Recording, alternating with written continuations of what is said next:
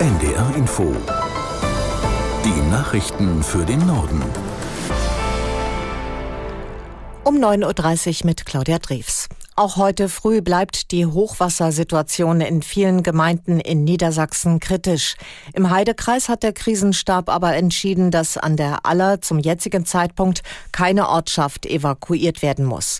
Besonders angespannt war die Lage zeitweise auch in Saarstedt im Kreis Hildesheim. Genau wie in vier anderen niedersächsischen Landkreisen gilt hier weiter die Vorstufe zum Katastrophenalarm. Die Situation sei aber mittlerweile weitgehend im Griff, sagte der Landrat des des Kreises Hildesheim-Lünack auf NDR Info.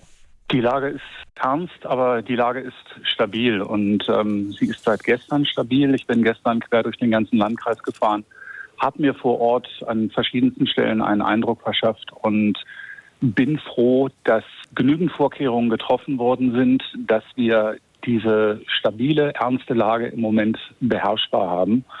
Jetzt geht es darum, die eingesetzten Kräfte zu schonen, soweit es geht, damit wir gewappnet sind, falls weitere Niederschläge sowohl im Harz als auch bei uns selber sich ausregnen sollen. Der Landrat des Landkreises Hildesheim, Lünack auf NDR Info. Nach Hinweisen auf mögliche Anschlagspläne im Kölner Dom gelten mindestens bis Neujahr verschärfte Sicherheitsmaßnahmen. Der nordrhein-westfälische Innenminister Reul sieht die Einsatzkräfte gut aufgestellt. Es gebe aber keine hundertprozentige Sicherheit, sagte der CDU-Politiker im Deutschlandfunk. Reul geht davon aus, dass die Gefahr von islamistisch motiviertem Terror in Deutschland generell deutlich gestiegen ist.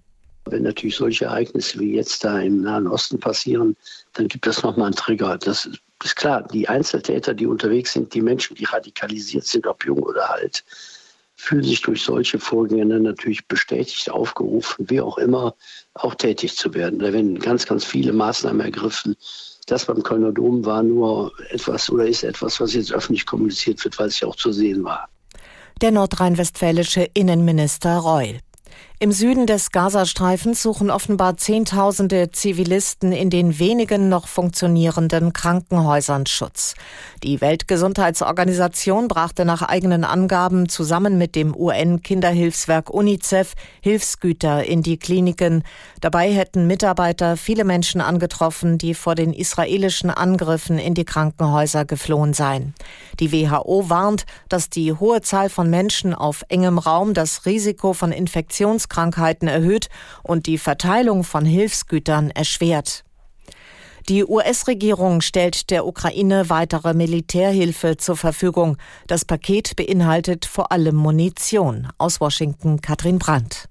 Die USA wollen der Ukraine weitere Militärhilfen im Wert von 250 Millionen Dollar liefern. Die Raketen, Panzerabwehrsysteme, Munition, medizinische Ausrüstung und Teile stammen aus den Beständen des Verteidigungsministeriums. Und die sind nun leer und können auch nicht mehr aufgefüllt werden, solange nicht weiteres Geld bewilligt wird, hieß es aus dem Pentagon. Das Hilfspaket könnte damit das vorerst letzte gewesen sein, mit dem Präsident Biden der Ukraine wie versprochen zur Seite steht stehen kann.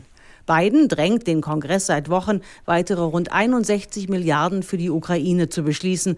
Doch viele Republikaner im Abgeordnetenhaus sind dagegen und wollen die Ukraine-Hilfe grundsätzlich zurückfahren. Und sie wollen neue Mittel nur dann freigeben, wenn gleichzeitig die Grenze zwischen den USA und Mexiko stärker gesichert wird.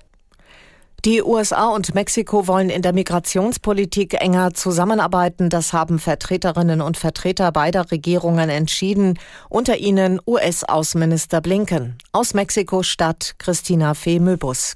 Wir sind entschlossen, die beispiellos hohe Einwanderung gemeinsam zu bewältigen, schrieb Blinken auf der Plattform X, früher Twitter.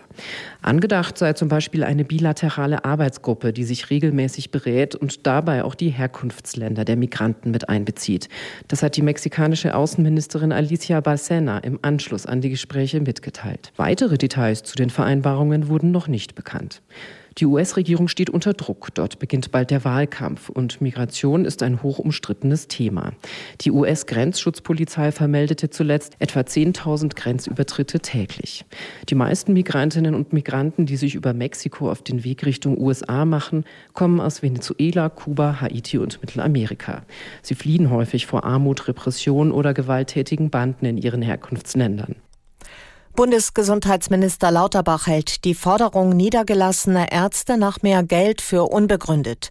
Der SPD-Politiker sagte im ZDF, in den Praxen werde gut verdient. Er sehe keine Spielräume für höhere Honorare. Lauterbach erinnerte daran, dass er für Januar zu einem Treffen eingeladen hat, um über die beklagte Überlastung und einen möglichen Bürokratieabbau zu beraten. Der aktuelle Streik bringe nichts nach vorne. Mehrere Verbände Verbände hatten Hausarzt- und Facharztpraxen bundesweit dazu aufgerufen, zwischen Weihnachten und Silvester nicht zu öffnen. Von heute an darf in Deutschland Silvesterfeuerwerk verkauft werden. Auch in diesem Jahr rechnet die Branche mit hohen Umsätzen. Aus der NDR Nachrichtenredaktion Resa Waffa. Wer das neue Jahr mit Böllern oder Raketen begrüßen will, hat bis Sonnabend Zeit, sie zu kaufen. Gezündet werden dürfen Feuerwerkskörper allerdings nur an Silvester und Neujahr. Und auch das nicht überall. In vielen Städten gibt es Bereiche, in denen das Böllern nicht erlaubt ist, etwa in Hannover, Hamburg, Bremen oder Göttingen.